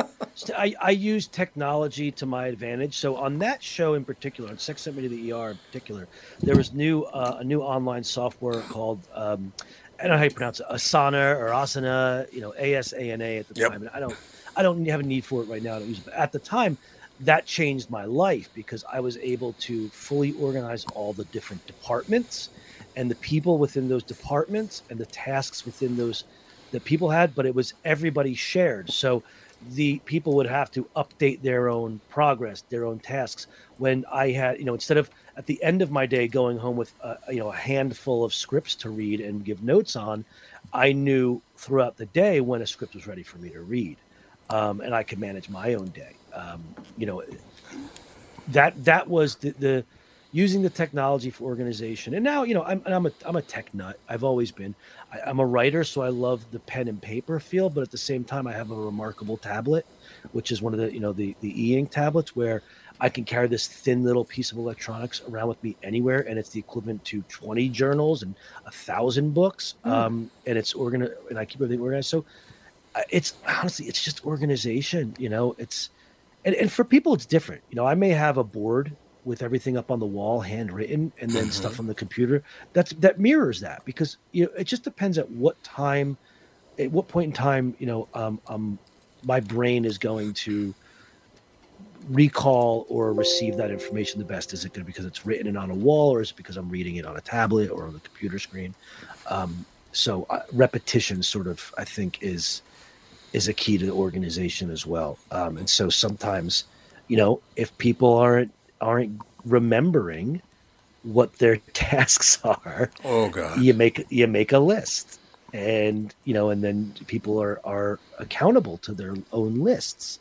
Um and you know i do the same thing i do with my kids a lot. It's like look you can be forgiven for being for being forgetful. We all are. Yeah, what you right. can't what you can't be forgiven is you know not taking steps to to you know counteract or manage that. You know um i- i- you know when somebody comes to take your order at a restaurant and they don't write it down the automatic expectation is something's going to be wrong it's great when they and it's wonderful when they when they bring it to you and it's correct, but just for peace of mind, fake, you know, lie to me. Let me think you're writing it down the order. Right. Um, just because that, but that's always things like, you know, did you write it down? Um, and that's, you know, and, and it's funny, I'm coming from a writer, right? Did you write it down? Yeah, that's interesting. It's sort of like what I was saying. If we didn't film it, it doesn't exist on the show. If you don't write it down, it doesn't. Might as well not exist because it's gone. And I learned very, very long time ago, and I use it on the because I don't go into the same studio. I have my own studio, so I'm not with them. That's why they, you know, whatever. but I, uh, in the immortal words of Christopher Walken, "Do what I tell you, or I'll do some damage you won't walk away from." Wow. One of the greatest quotes of all time. I will tell you that. Mark Marinaccio, you got to come back, Mark. I love talking to you, man. Just Eh, talking me about the too. uh, seriously the show, Secrets uh, at Skinwalker Ranch, or the business, the History Channel, all the things we talked about today. How people are not paying attention anymore. Anytime you want to come on and talk, Mark, I'd love to have you back. Anytime, my pleasure. Thank you, sir. Have a good day. You Mark- too. Thanks for having me on. Mark Marinaccio, ladies and gentlemen, History Channel's groundbreaking nonfiction series, The Secret of Skinwalker Ranch. Last night, Tuesday, May 3rd, 10 o'clock Eastern, of course, 9 o'clock Central Time, The Secret of Skinwalker Ranch. Hell of a show. And thank you again to Mark. We'll be right back right after this. Tom here for Shift Real Estate. Last year, about this time when we were making plans for Key West, I met the folks from Shift Real Estate. And when I heard the Shift story, it made sense to me. It made sense to my kids and it makes sense to pretty much everybody that's heard about them. Shift Real Estate saves home sellers thousands of dollars on real estate fees. How do they do it? Shift lists for a flat fee of $5,000. You work with a full-time salaried agent. They take professional photos and videos of your home, list it on the MLS and market your home online, all for a $5,000 flat fee. Call Shift Real Estate and tell them about your home. Tell them that you heard me talking about it, and they will tell you how you can save $10,000 or more when you list with Shift. It's the common sense way to sell your home. Visit shift2sell.com. That's shift, the number two, sell.com. Because life is expensive enough. And we are back with stretches picks. You know, Tom, uh, there's a lot of analysis that goes into these picks. Yeah. And uh, I highly recommend betting, of course. I always recommend betting. Yeah, absolutely. So, who's winning this thing? The Kitties, the Pack, the Bears, or the Purple? None of the above. Those are all the teams in the division. I know that. Well, who's your pick? I'm going with Sabre Plumbing, Heating, and Air Conditioning. What? It's not a football team. I know, but it's a hell of an HVAC company. They do the most thorough system tune up in the industry. Sabre is one of the largest Bryant dealers in the state, which means you save. Yep, I'm going with Sabre, Sabre and Bryant, doing whatever it takes to keep you comfortable. It's also the smartest time to call and schedule your furnace tune up with Sabre. Get the most thorough tune up in the industry from the people who keep my home comfortable. Oh, uh, one more thing, Tom. What's that? Visit saberheating.com. Tom here for Continuum Weight and Well-Being. If you were like me and constantly finding yourself in weight loss mode, I have great news. Continuum is here. It's new and they're doing it differently. There are no meal replacements or foods you're required to purchase. They specialize in customizing meal plans for you using all whole nutritious foods. They don't just focus on weight loss. They are upfront with their pricing and most importantly, Continuum is designed for long-term success. Schedule a free consultation. Find out more today. Simply go to their website, continuumweightwellbeing.com or call or text them at 952-491-6527 and catch the Continuum team on my podcast on Thursdays 11:15 a.m. I've learned so much from them and I know you will too. Continuum Weight and Wellbeing Life beyond weight loss mode.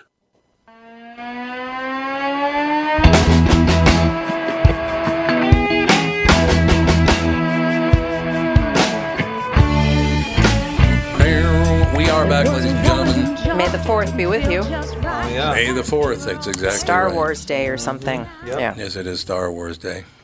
No question about it. Tip of the cap, by the way, to Dolly Parton for making the Rock and Roll Hall of Fame, even though she doesn't sing rock and roll. Rock and roll. She made it into the Rock and Roll Hall Did of she ever do a rock and roll song? I don't think so. I do love her, though. She's terrific. I got to make a re reference on this uh, Chappelle because there's something new now Oh, to dear. this story.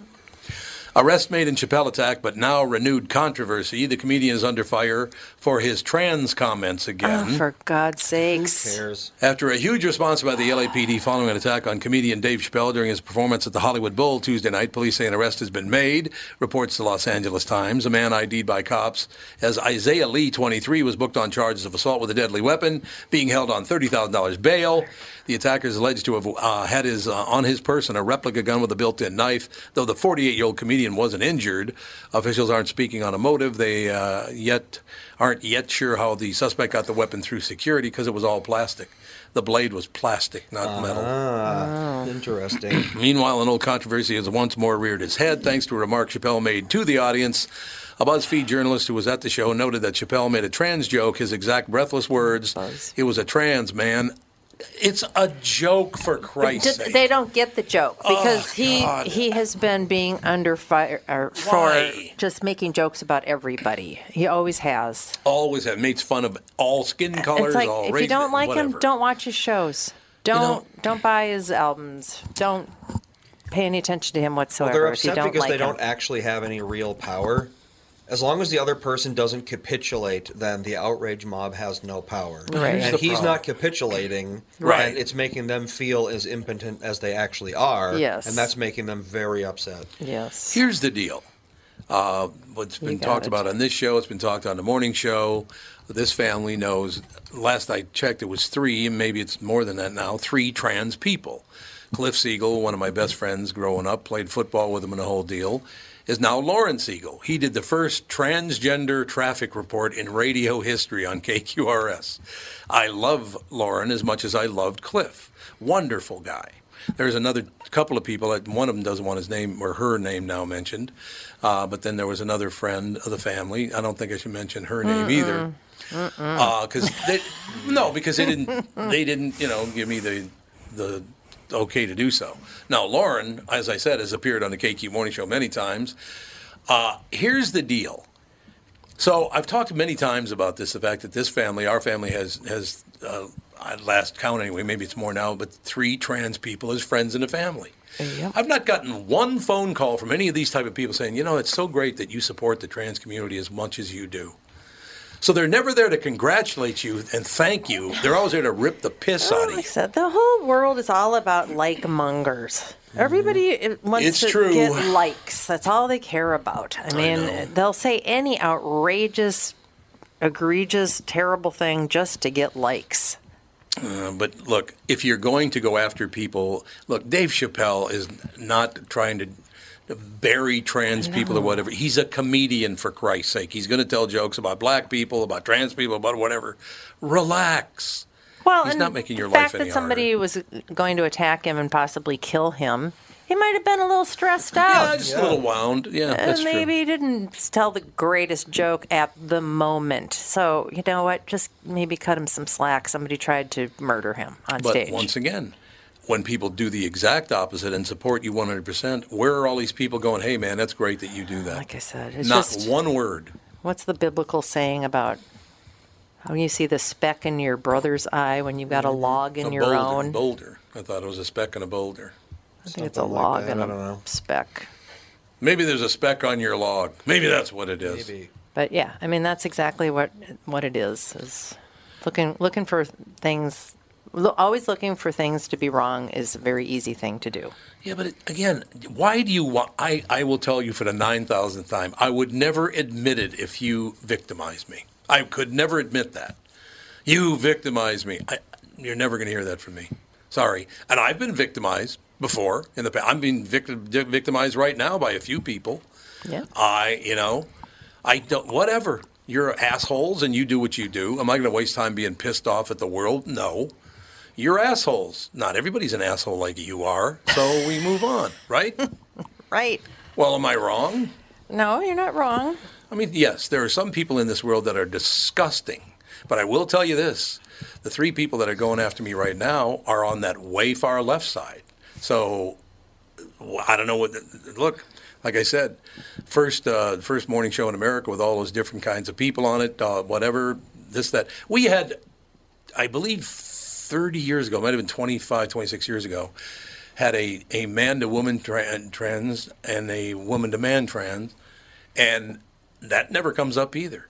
We supported trans people for decades now, and nobody even Honey, knows. it wasn't fashionable. Oh, so that's what it is, isn't it? yes, It's the not fashionable. politicians weren't on that There's no money to be made from it then. No, exactly. Yeah, there you go. And that's exactly what it's all You about. You have to be in, in fashion. Everything has to be in fashion. But don't you think that most people, and I don't know about most people, but do you can you think of anybody in our family or any of my friends or your friends or whatever that w- care?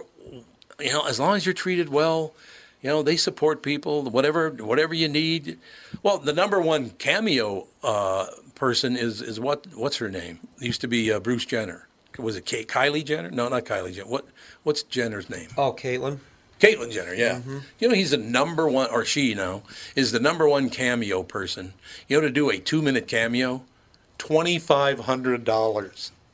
I mean, that's pretty good when you look at it. Yeah. And she's by far number one. So apparently, people don't have a problem with, with man to woman trans people because he's very, very popular. I think or that she now. what people are having a hard time with is all of this this extreme activism being shoved down I know. everyone's throat. I couldn't agree more. That's the problem. If you could just state your point and move along and not have to have everybody, like Andy said, bow down in front of you because you have an opinion, Yep. then it would be really nice. Do you think it's a lot of people who have never been out of this country that think America's the worst place on earth? I know it's like with this abortion issue. You know, It's a state thing. nobody. No, there's three countries that allow after I think week 14 or 15 Yeah. abortions. It's the United States, China, and North Korea. There you go. All the rest have to be below 14 weeks. It's just Uh, it's- amazing. and, and we're constantly saying how far we're so much we're so backwards compared to Europe and this and that. What? No, they like- don't know anything about Europe. They don't know. They don't. They have this like uh, Hollywood idea of what Europe is like, where everything is free and everyone is happy and can do whatever they want. Well, it's like that show. What's that magician that fools people? Carbonaro effect. The Carbonaro effect. Every time he come, and when he's got some, you know, he's he's got a trick. He's got something, some product that's going to do something that's going to be like really Mm-hmm. crazy. Yeah. He's always like, "Oh yes, this was uh, made in Macedonia. It's a Right. it's a special fish from you know." Yeah, he just does. makes it because people are like, "Oh, I, haven't heard of it, so it's got to be right." I don't know Yeah, about Yeah. Macedonia, so it's most likely that this could be true. Some exotic thing. I like I said, I just I. Well, we we have learned from watching the Outlaws, uh, the TV show, that uh, England has the exact same problems with with white people and black people that we do. Yeah. We were watching it like I mean, it's the exact same argument, and and now basically it's a world argument. If you think that black and white people didn't get along just in America, you're nuts. It's been a global problem from day one.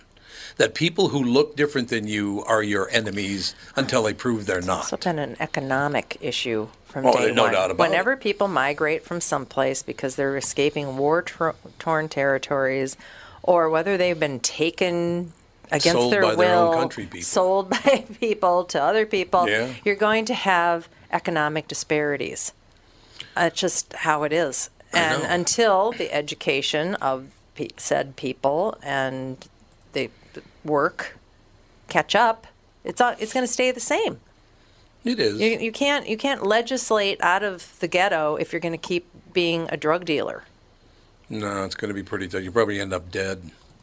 Yeah, and I'm not saying that there's obviously there's definitely hurdles for minorities Well, to get yeah, over. poor people. Well, poor people. Well- Not just minorities, but poor people. Uh, I'm sure. I, I'm sure in the past. I mean, especially in the 60s, Well, in the past, 70s. it was yeah, different. Yeah, That's it was a totally lot deal. harder to break into certain things. I'm sure for them than it would be if they had white skin. You know that Yeah. has to be true. It is true. All I'm saying is just follow the lead of Mark and Timmy Lammers. Just stop being so goddamn crabby. That's all I'm saying. Yeah, well, like I said, that's how you get a big followership on social media is to by, be super crabby and just say outrageous things. Yeah, because you get you get likes then, Mhm. and you get hits and all that. It's all digital is destroying the world, which I told them was going to do ten years ago. it is destroying the world because all people care about are likes. Boy, oh my, I was out really outrageous, but everybody loved it.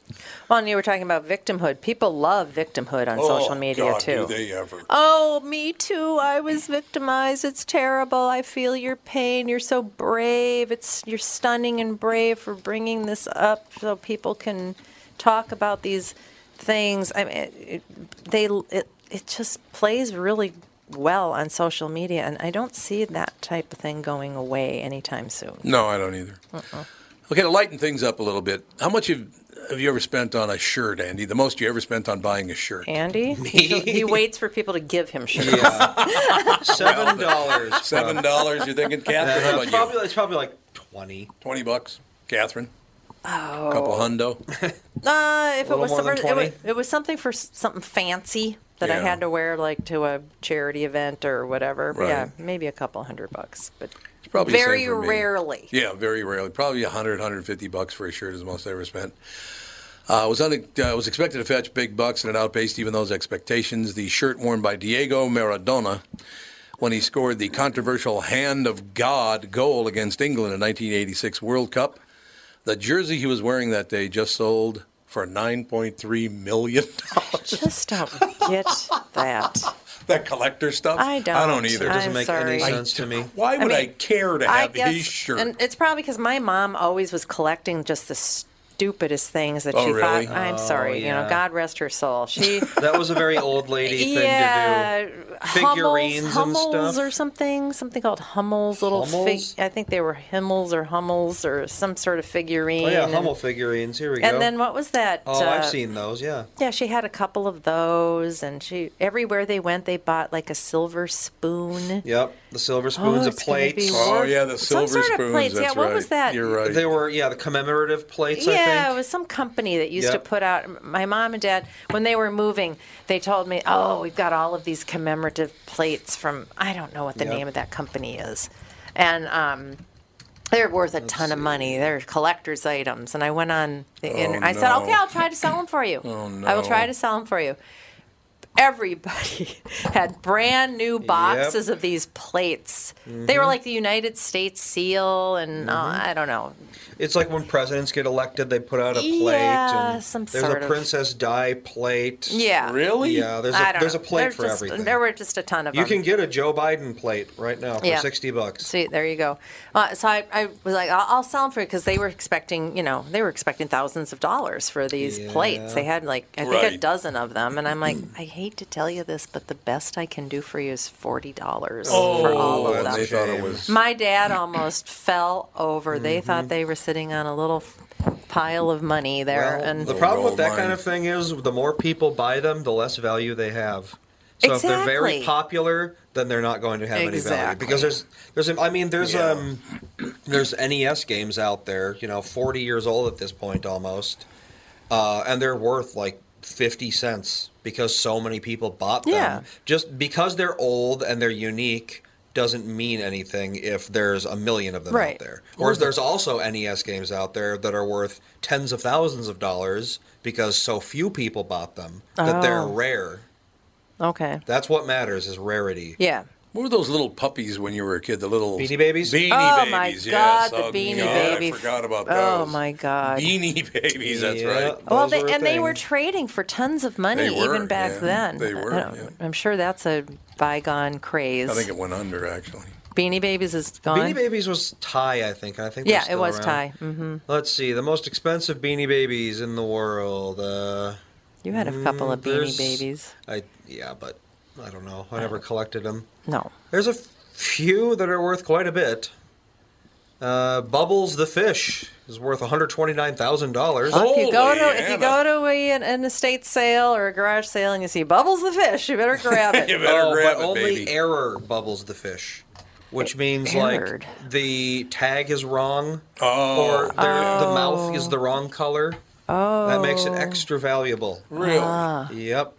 One of a kind. hmm pretty much. Well, that that's exactly it. If, if there's an error in the manufacturing Yep. process, it makes it one of a kind. I just like I said, I've just I after watching my mom collect weird stuff and thinking that it was always going to be worth a ton of money. I, I used to talk about this with Louie Anderson. His mom liked to collect. Oh yeah, stuff. I, I do remember the that. collector's item. Mm-hmm. And then when he gave, I remember one time he gave, I don't know if it was Alex or Andy or a, a bobblehead of himself Yes. Yep. and, and a watch. Which I don't know whatever happened to that watch. That was uh, yeah. It's, it was I'm sure a that's long. uh, what was his cartoon? Life with Louie. Life with Louie Mm-hmm. watch. And I opened him up and I'm like, oh my God, I didn't know you had merch. And he says, those are going to be collector's items someday. Oh, well, might and I be mean, he was earnest, and I I, wonder, and I started see. laughing. They He's like, "What's so now. funny?" And I said, "You, you know, you, you are your mother, Yeah, there you and go. you're my mother You can buy too." a Life with Louie watch unopened in the package for thirty bucks. Oh, poor well, Louie. not. I mean, it's a watch, you know. How about the bobbleheads? Let's see. Toots had a bottle, bobbleheaded Louie yes, yeah. I don't Tim know what happened. Pawlenty and Louie Anderson, oh, which I love because Louie was very, very liberal, and Tim Pawlenty was he wasn't very conservative, but he was conservative. Uh, the official Louie bobblehead. Uh, here's one's up here. Well, this. Let me find uh, sold listings because Oh. that's what actually matters. Yeah. Okay, while you're looking for it, can I ask Mom a Uh, question? Fifty bucks. Oh, it's fifty bucks. so we're for sitting on eighty dollars of Yeah. 80 Louie bucks, merch baby. right there. Eighty dollars, baby. All right, we'll close with this one. I'm going to just read you part of the descriptor. A little seven-year-old girl named Brinley Heidebrink. That name sounds familiar. does? Heidebrink. Heidebrink. Yeah. Not Brinley, but the Heidebrink part. Did I know Heidebrinks? How I do you don't know. spell it? Uh, H E I D E B R I N K. Brinley Heidebrink. Heidebrink and Associates. There you go. Oh yeah, Heidebrink and Associates in Luverne, Minnesota. There you go. That's so it is. I've it heard is. it Yeah, it's a Minnesota thing. It's an Yep. auto. Oh, it's an insurance company apparently. Oh, it is. Okay. Huh. Okay. Girl, seven years old. Okay, it's a Mhm. seven year old girl. She's gone to Mass at a Catholic church.